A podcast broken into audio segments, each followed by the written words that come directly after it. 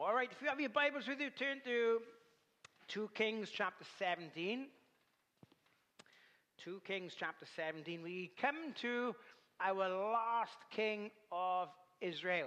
Um, we've been looking at the good, the bad, and the ugly, looking at the kings of Israel and Judah. If you remember, the kingdom was split into two after Solomon's reign ended. Uh, Jeroboam took the northern kingdom, uh, 10 tribes in the north, uh, and that was called Israel.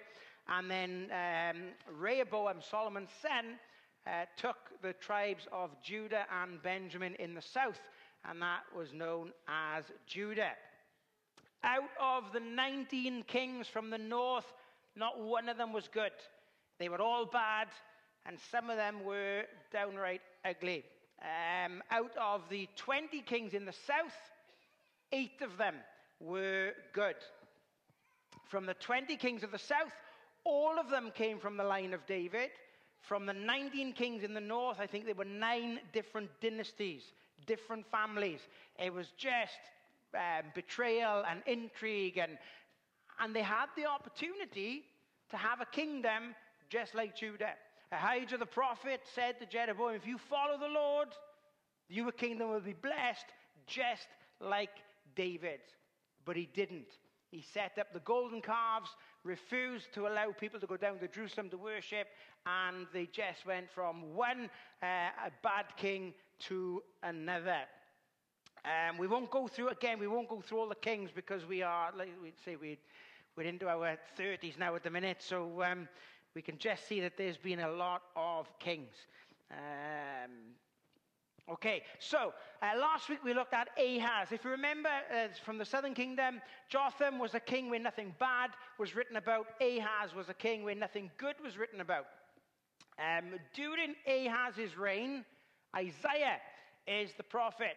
During Ahaz's reign, Isaiah gave that prophecy to uh, Ahaz that a virgin would conceive and would bear a son and would call his name Emmanuel. So I'm saying that to say this at the time of Isaiah's prophecy, during Ahaz's reign, um, Hoshea comes to the throne in the northern kingdom of Israel. And he is the last king of Israel.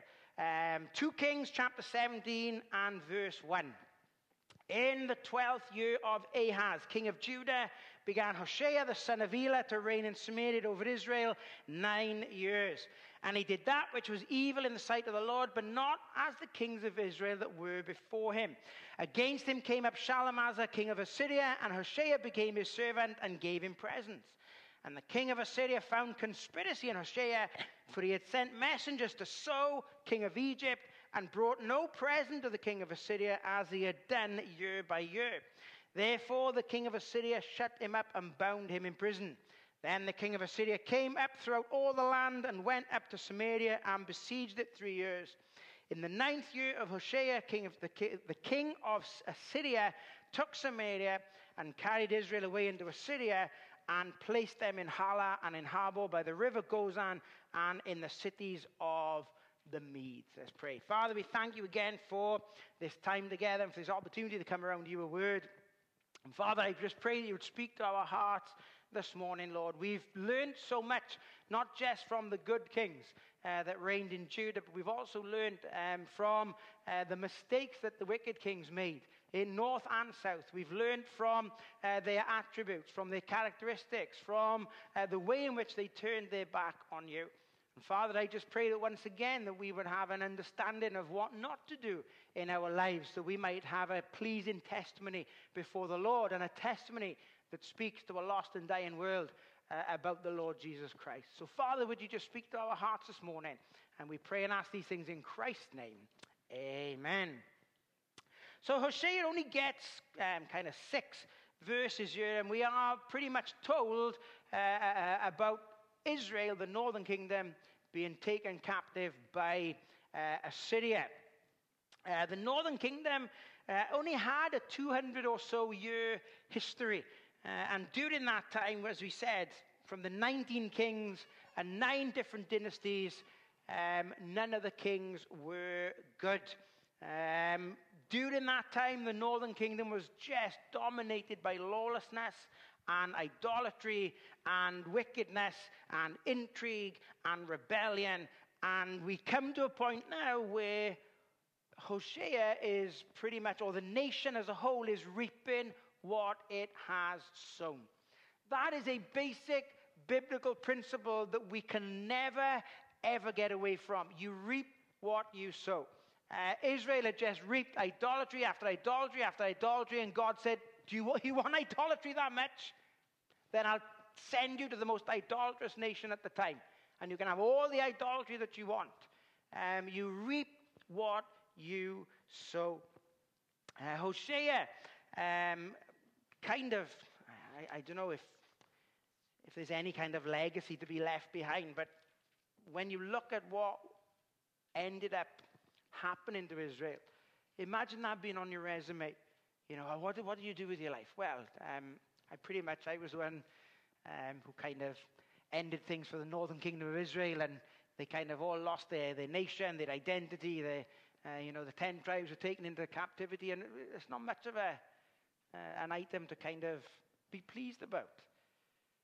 But let's have a look at a few things. We're going to look at Hosea's worth, his worship, and his witness. So, first of all, we see his worth. It says, In the twelfth year of Ahaz, king of Judah, began Hoshea the son of Elah to reign in Samaria over Israel nine years. And he did that which was evil in the sight of the Lord, but not as the kings of Israel that were before him. Now, who can tell me what Hoshea's name means? I'll give you a clue. It's similar to Hosea. I'll give you a clue. It's similar to Joshua. Uh, it, it means Jehovah is salvation. Um, and that was the meaning of his name. And God is still the God of salvation. And it's incredible to me that all of these kings that came in the northern kingdom, they never once lived up to their name. Um, and here, Hosea is exactly the same. Uh, we know what type of man he is because uh, we've seen from chapter 15 and verse 30 uh, that Hosea is the one that killed uh, Pekah. Hosea, the son of Elah, made a conspiracy against Pekah, the son of Remaliah, and smote him and slew him and reigned in his, in his stead in the 20th year of Jotham, king of Uzziah. So we know what type of man he was. Um, he took matters into his own hands, killed Pekah, and took the throne for himself. Now, we are not told why he wasn't as bad as the kings that came before him. He was still wicked, and we are told he was still evil in the sight of the Lord. Normally, the caveat that comes with that is they were wicked and they were evil, and they did just like Jeroboam, the son of Nebat, and they made Israel to sin just like him. But he wasn't as bad but he was still bad. You know, and a lot of times people kind of use that as an excuse when it comes to salvation. Everybody's sinned and come short of the glory of God. But some people say, yeah, but I'm not as bad as. That make a difference. It doesn't make a difference how bad they are. When you stand before God, you've not got to give an account of their life, you've got to give an account of your life. And if you want to go to heaven, then you've got to go God's way. You, you can't force your way in. You can't buy your way in. You can't bribe your way in. You can't be good enough to get your way in. And it doesn't matter how bad everybody else is, it only matters what you do with the Lord Jesus Christ. Jesus said to his disciples, Whom do men say that I, the Son of Man, am?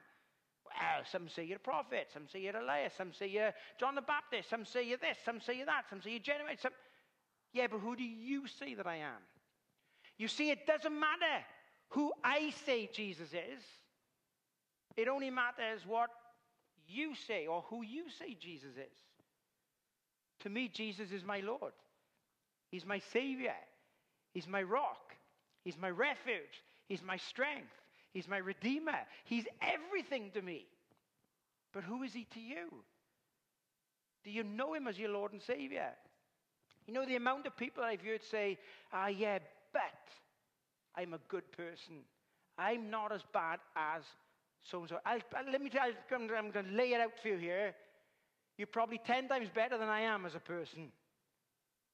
Certainly behind the wheel of a car, I'm sure you're better than me. But that doesn't really mean much. The standard was set pretty low to begin with.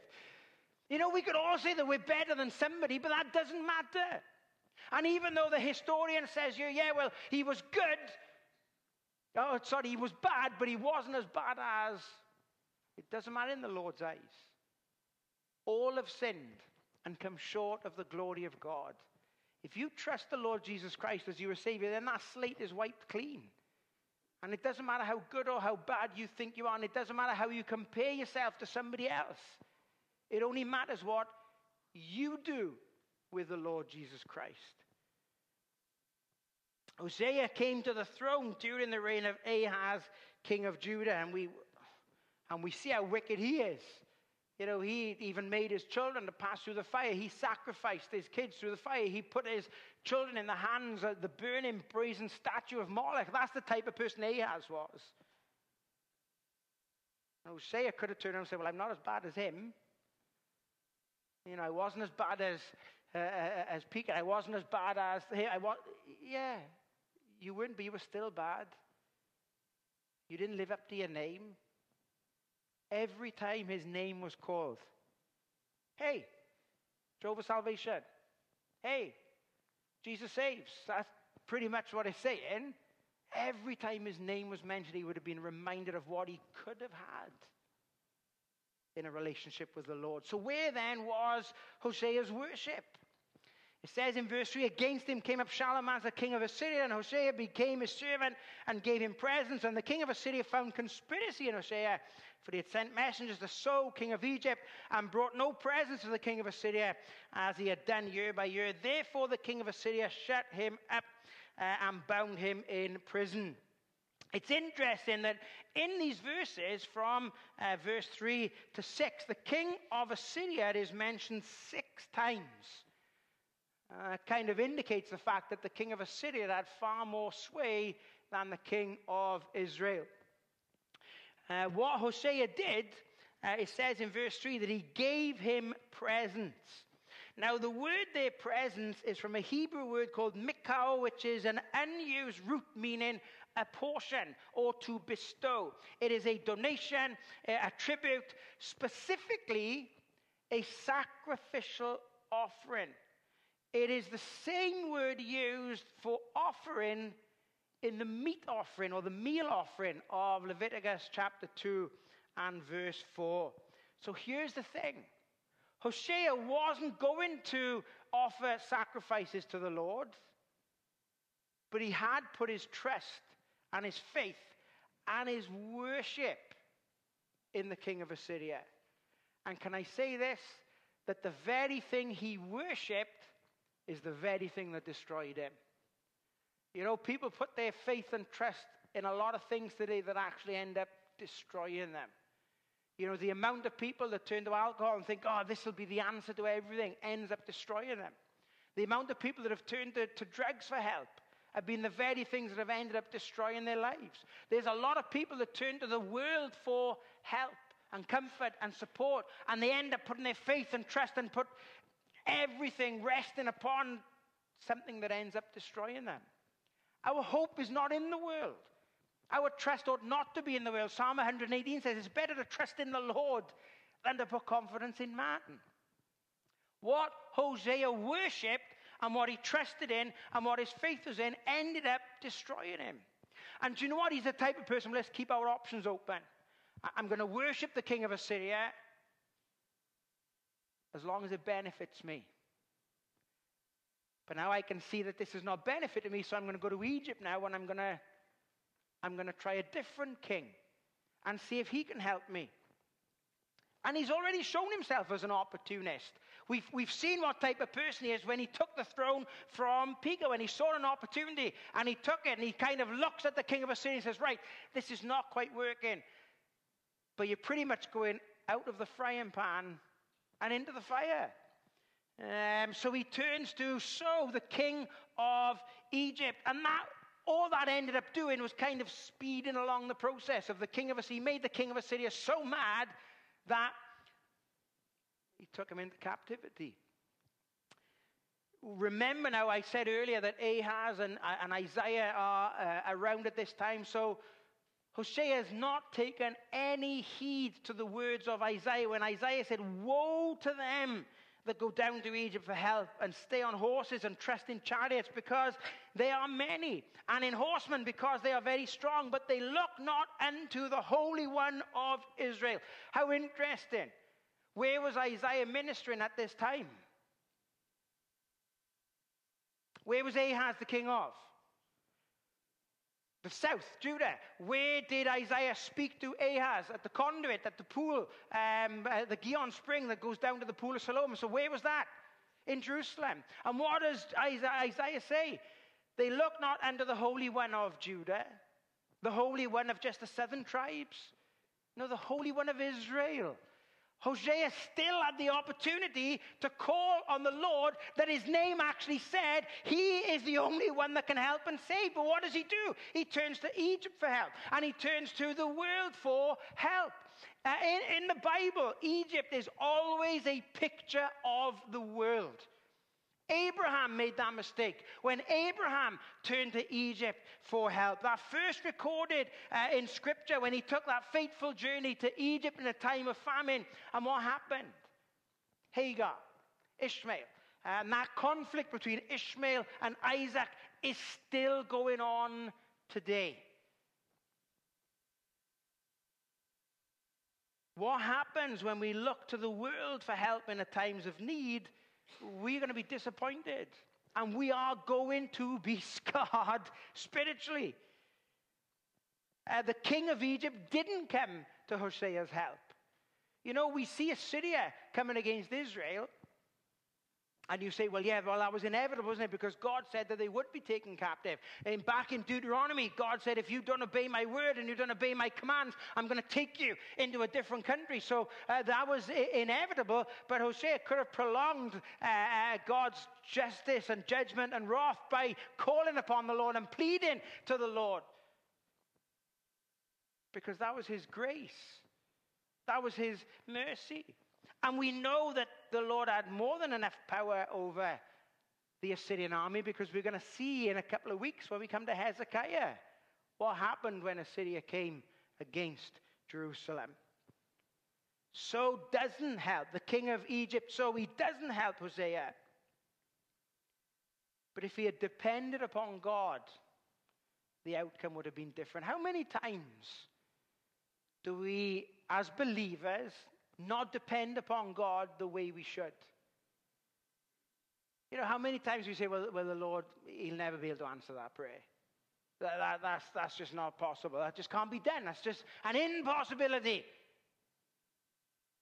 Maybe we're in a situation that feels like we're, we're never going to get out of this. this is, there's just no light at the end of the tunnel. There is no hope for this. There's no way I can get through this. There's no way that I can ever come to terms with this. There's no way that I'm ever going to feel the same again. And we start looking in the wrong places for our help. Our help doesn't come from anywhere but the Lord. That's where our help comes from. He tells us that He's a refuge and a strength and a very present help in a time of trouble. But instead of going to the Lord, we, we turn to the world. Well, what does the world say about it? It doesn't matter what the world says about things. What does the Lord say about it? It doesn't matter what the world says you should or shouldn't do. It doesn't matter what the world says you should or shouldn't believe. What does the word say? What does the Lord say? Because that's what's important to us. I want to please the Lord. I don't want to please the world. Hosea turned to a pagan king for help. He turned to the world for help. And in verse 4, it says that he was bound and he was imprisoned. The one thing that he thought could set him free, the one thing he thought could help, is the very thing that ended up binding him and imprisoning him. That's what the world does. What seems like freedom from religion. You know, a lot of people say, oh, you Christians, you you are trapped. I'm free from religion. Yeah, you, you might feel like you're free, but one day, whether you believe in him or not, you will stand before God. It doesn't matter whether you go through your whole life and say, I don't believe God exists. Uh, that uh, make a blind bit of difference. Because one day you will face him, whether you believe in him or not, whether you've denied him or not. And when people think, well, I'm free from religion, can I tell you something? When I accepted the Lord Jesus Christ as my Savior, I was freer than I've ever been in my whole life. The Lord said in John 8:31, Jesus said to those Jews which believed on him, If ye continue in my word, then ye are my disciples indeed, and ye shall know the truth, and the truth shall make you free. And he goes on in verse 36 to say, uh, If the Son therefore shall make you free, you shall be free indeed. Religion hasn't bound me because I haven't got a religion. I've got a relationship with the Lord Jesus Christ. And I'm not bound. I'm free. The Son sets you free. You can ask uh, Hananiah, Mishael, and Azariah. I mean, we may know them as um, Shadrach, Meshach, and Abednego. As they were bound and cast into the fiery furnace, Nebuchadnezzar looks in and he says, Lo, I see four men loose. Not bound. They bound them and threw them in the fire. He says, I see four men loosed walking around, and the fourth one looks like the Son of God. Even in the fieriest of trials, those men, those three boys, were more free at that time than the, the most powerful man in the world. Because that's what Christ does. He sets you free. I, I'm 100% in agreement that religion entraps and binds, but a relationship with Christ sets you free.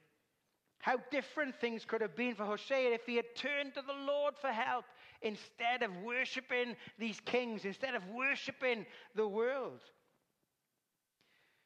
The king of Assyria comes up through the land and comes up against Samaria and besieges it three years. And in the ninth year of Hosea, the king of Assyria took Samaria and carried Israel away into Assyria and placed them in Halah and Habor by the river Gozan and in the cities of the Medes.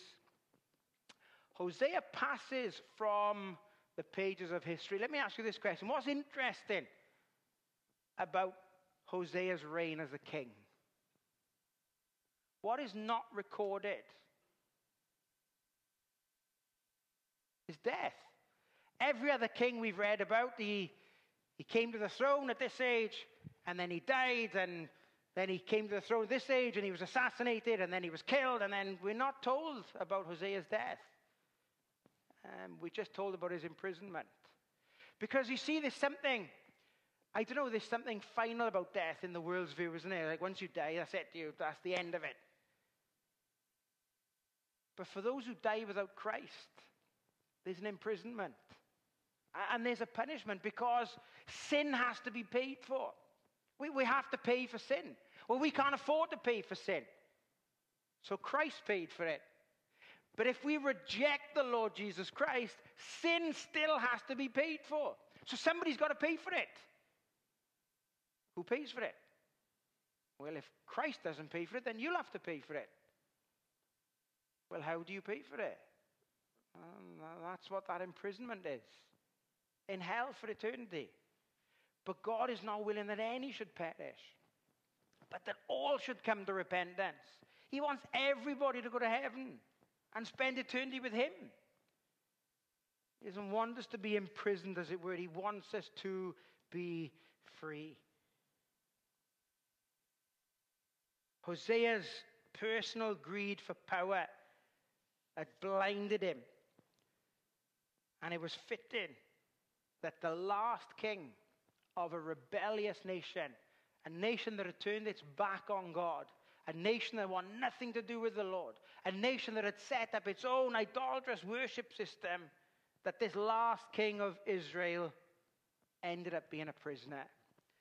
Uh, some say that it's possible that Hosea was referring to Hosea the prophet, was referring to Hosea the king when he said, As for Samaria, the king is cut off as the foam upon the water. Have you ever seen that when, when you get that horrible, dirty foam on the top of the water and the, the, it just blows about? You know, there's no stability to it. And in the spite of bravado in the face of the enemy, Hosea is just simply carried away like the, that foam, that wisp from the top of the water. A long time has passed since the prophet Ahijah told the wife of Jeroboam that idolatry would lead to Israel's exile. 200 years, Israel had the opportunity to put things right. We don't have 200 years. We've just got a few short years of our lives to make sure that our relationship with the Lord is right. God is true to his word. He said to Jeroboam's wife that Israel would go into exile, but they had the opportunity to put things right. There was no reform, there was no revival, there was no call to a national repentance, there was no call to a national day of prayer, there was a rejection of the word of the prophets. Elisha and Elijah and Jonah and Hosea. And you had all of these prophets prophesying in the northern kingdom, and all of their voices went unheard. So, what was his witness? What type of legacy did Hosea leave behind? We're not going to read the whole of the remaining chapter, but from chapter 7 through to, uh, sorry, from verse 7 through to verse 41, we see what happens to the kingdom. The king of Assyria carries Israel away into Assyria and places them in these different cities. And that was Assyria's policy. They would take the people out of their own country. And then what they would do is, is they would import their own people into that country so that they, there could be no uprising. And the people of that nation then couldn't, um, you know, kind of get their armies together and rise up uh, uh, uh against the, uh, the, the, the, Assyrians. And a lot of people have said, oh, yeah, well, you know, from this point, um, the, the, tribes of Israel, uh, um, you know, the ten tribes went off into Assyria. And uh, verse 7 says, For so it was that the children of Israel had sinned against the Lord their God, which had brought them up out of the land of Egypt from under the hand of Pharaoh, king of Egypt, and he feared uh, other gods. The ultimate purpose of First Kings and Second Kings is to show that disobeying God has no benefits whatsoever. Um, that's the whole point of First Kings 1 uh, and Second Kings. We see, for so it was in verse 7 and we're going to see a therefore in verse 18. What uh, the historian is saying here, here is this Israel did this, for so it was. Therefore, God did this. And what we see uh, from verse 7 through to verse 17 is what the reason was for this um, uh, carrying off into captivity. In verse 7, Israel feared other gods instead of fearing the Lord. In verse 8, they adopted the customs of the Canaanites. In verse 9, they tried to keep their wrongdoings a secret. They covered the land with their high places. Verse 10, they set up their idolatrous pillars. Uh, they burned incense. In verse 11, on the high places. Verse 12, they served idols. In verse 13 and 14, they wouldn't listen to the prophets. In verse 15, uh, 14, they became stiff necked. In verse 15, they rejected God's statutes and his covenant and his testimonies. They adopted the customs of the pagans. In verse 16, they disobeyed the commands of the Lord. They made molten images of the calves. They worshipped the host of heaven. They served Baal. In verse 17, they burned their children in the fire. They practiced witchcraft. They sold themselves to do evil. They provoked God to anger. Verse 18 says, Therefore, because they did all of this. You know, a lot of people say, oh, well, God is a vindictive God, and God is mean, and God is cruel. And God is just saying, look, if you worship me, everything will be okay. If you obey my commands, everything will be okay. I promise you that. But they didn't do that. He said, if you don't worship me, then I can't bless you. It's impossible for me to bless you. And let's be honest, as a, we might say, well, that's just not fair. That's not, that, that's a cruel God. Let's be honest, as a parent, we don't, or at least we shouldn't, reward our kids when they're playing up. We don't turn and say, oh, good job. That was really naughty. Well done.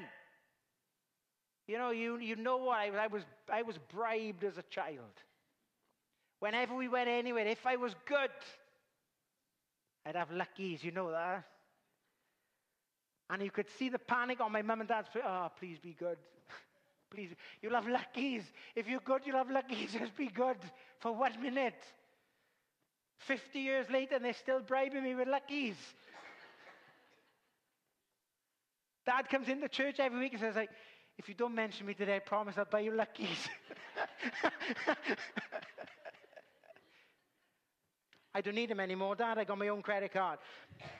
Therefore, because Israel had done all of this, because they'd worshipped false gods, because they'd embraced the pagan practices of the nations around them, because they sacrificed their children through the fire, because they did everything contrary to what God had asked them to do, therefore, the Lord was angry with Israel and removed them out of his sight. Therefore, because of what we just mentioned, therefore, because you've not listened, therefore, because you've not heeded, therefore, because of your actions, I've removed you from the land. Only a few people remained in the land at that time. In verse 24 says, The king of Assyria brought men from Babylon and from Cuthah and from Ava and from Hamath and from, uh, from Sepharvaim and, and placed them in the cities of Samaria instead of the children of Israel. And they possessed Samaria and dwelt in the cities there. Those that remained were immersed in idolatry. The exiles were sent to the center of idol worship at the time. And the king of Assyria repopulates the area with those from other conquered territories. Pagans now inherited the land from which they were meant to be removed. And then they begin to intermarry with the Israelites that remained in that area. And what did their offsprings become known as? The Samaritans. And we know from John chapter 4, Israel did not like the Samaritans. Why? Because of this reason. Because they were an interrace, they were mixed. They, uh, Israel wasn't pure. They were meant to stay within their tribes, weren't they? They weren't meant to marry outside. And now we have the Samaritans. And what happens is a pantheon of gods are then worshipped. Verse 30 says, The men of Babylon made Succoth Benoth, and the men of Cuth made Nergal, and the men of Hamath made Ashima, and the Avites made Nibhaz and Tartak, and the seraphims burnt their children in the fire to Adrammelech and Anammelech, the gods of Seb. So you see all these gods. Verse 32 says, They feared the Lord and made unto themselves of the lowest of them priests of the high places, which sacrificed for them in the houses of the high places. What a pantheon. And when you read, I haven't got time, but when you go into um, the gods that these, they, they worship it, just going from bad to worse. But that just shows the futility of a false religion. This was a religion of fear. It says they feared the Lord and made themselves the lowest of them priests. But we know at this time uh, they were a plague of lions in the land. Now, if they trusted in the Lord, they didn't fear the Lord out of reverence or respect or worship. They were scared, and therefore it's like, well, these gods are not really working out, so let's just trust in another one. And some people treat the Lord like that. Well, nothing else has worked, so let's give this one a try. That's just a religion of fear. There are people today who will only pray when they're ill or in trouble or they have a need from the Lord. We are told to pray without ceasing. We are told to pray all the time. It was a religion of form. The Samaritans believed that acceptable religion depended on practicing the right rituals and customs. If the formalities were performed correctly, we'll be okay. And some people believe that today. But as long as I take communion, I'll be all right. As long as I've been baptized, I'll be all right. It's got nothing to do with communion or baptism or. I, I, you know my testimony. I got baptized twice. Because the first time I got baptized, I wasn't saved. I didn't know what I was doing. I didn't have a relationship with the Lord. I went to church. Well, they're having a baptism in the church. Oh, cool. I get baptized. It didn't mean anything. after I got saved, then years later, I remember Pastor Rex preaching and he said this. He said, If you ever got baptized before you got saved, all you did was get wet. And I did the first time, I just got wet. Second time was a picture of what Christ had done for me. He died, was buried, and rose again. And as a result, I was dead to my old life. And I was raised to walk in newness of life. You see, it's not about following rituals. We don't take communion because anything magical happens to the. You'd probably be disappointed where the, the bread come, comes from. It depends which deacon is buying the bread. It depends. The, the, the rich ones, they only buy like Tesco's Finest or even Marks and Spencer stuff. Some of our poorest deacons, it, that, that stuff's coming from Lidl's. We can't even get all the grape juice. It's cranberry juice, and it's just like cranberry juice is allergic to being wet. It's just like, it's horrendous. But it's not about the type of items that we're using, it's about what they represent. It's a picture of the Lord's body and the Lord's blood. And we do that in remembrance of him. It's, it's not, this is not a religion of form to follow some rituals and, and regulations in order for us to be, uh, you know, for God to be pleased in what we're doing. Their religion was a religion of facilitation. They feared the Lord, but they still served their other gods. You know, a lot of people think, well, I can, I can kind of come to church on a Sunday and I can dress up and I can look my best and I can smile and be happy and then I can just live like I please. I did that for a bit. Yeah, I played the organ in church and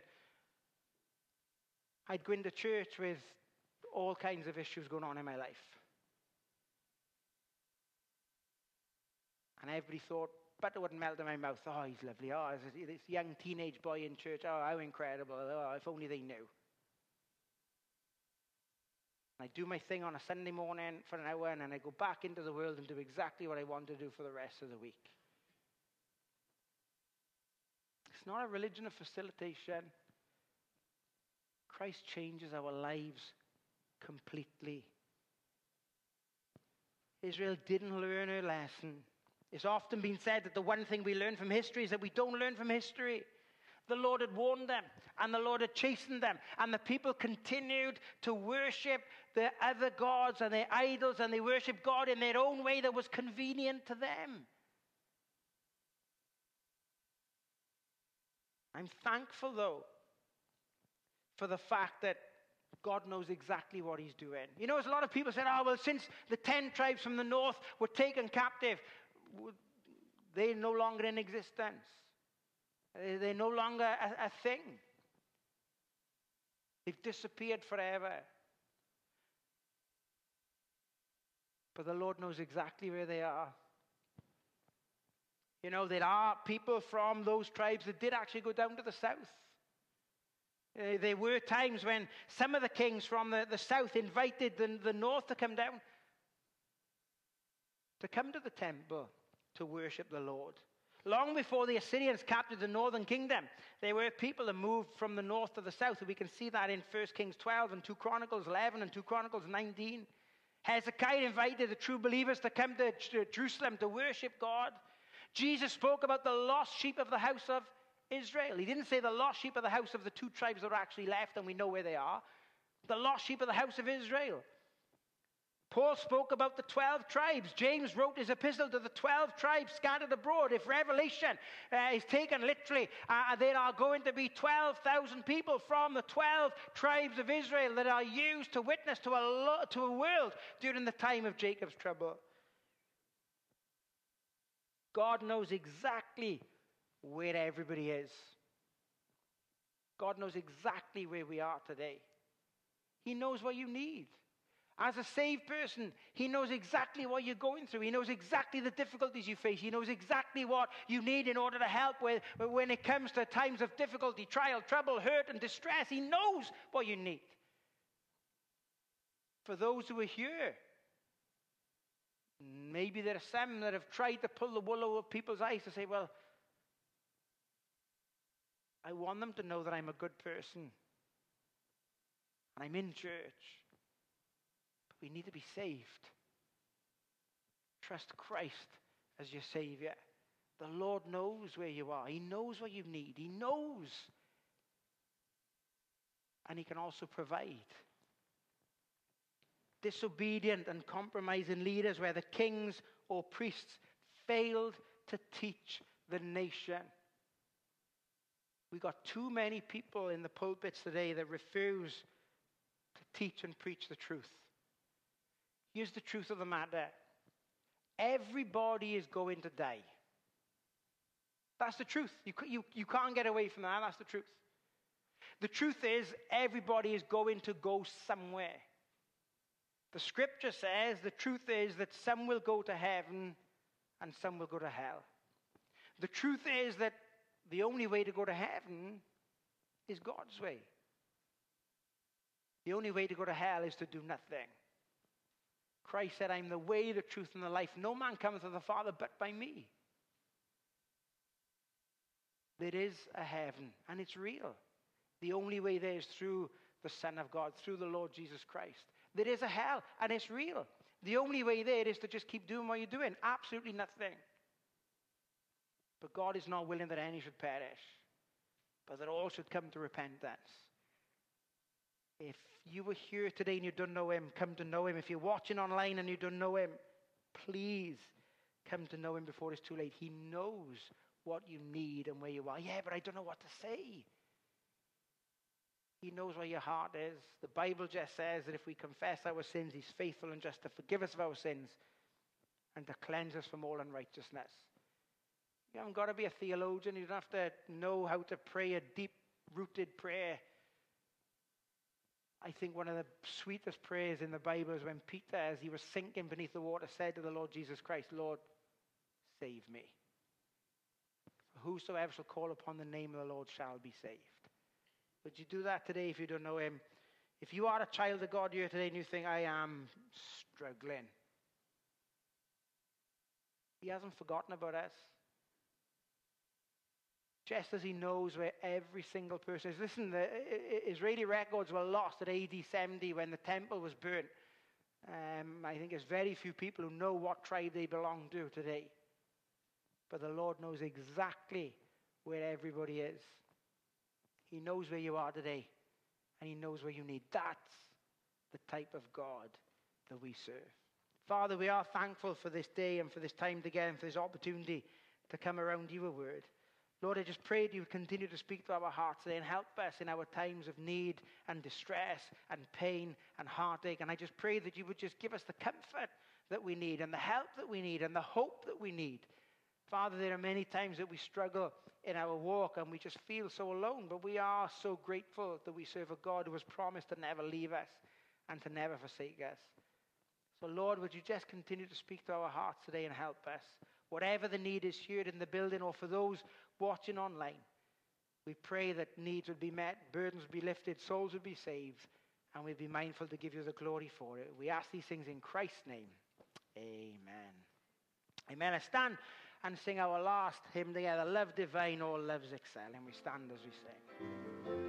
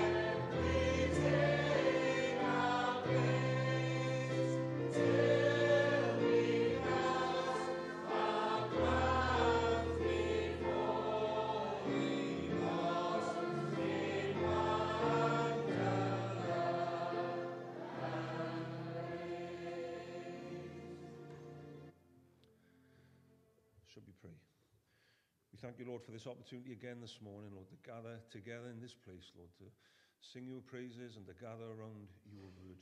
We thank you for the word that we've heard and the challenge of it, Lord, and we just pray that if there is uh, one amongst us or uh, watching the live stream that doesn't know you as Saviour, we pray, Lord, that uh, today they will come to know you, they will come to trust you as Saviour.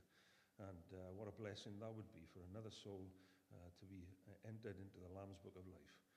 And so, Lord, we just pray for those who are not with us, those uh, we know that there are many who would uh, love to be here this morning and uh, for one reason or another uh, not able to make it. We pray to make up that this, this time to them, Lord, and that your blessing will be upon every home and every family that's represented here uh, today. So we thank you, Lord, for all that you do for us. We pray your blessing upon us as we leave this place until we meet again uh, later this day.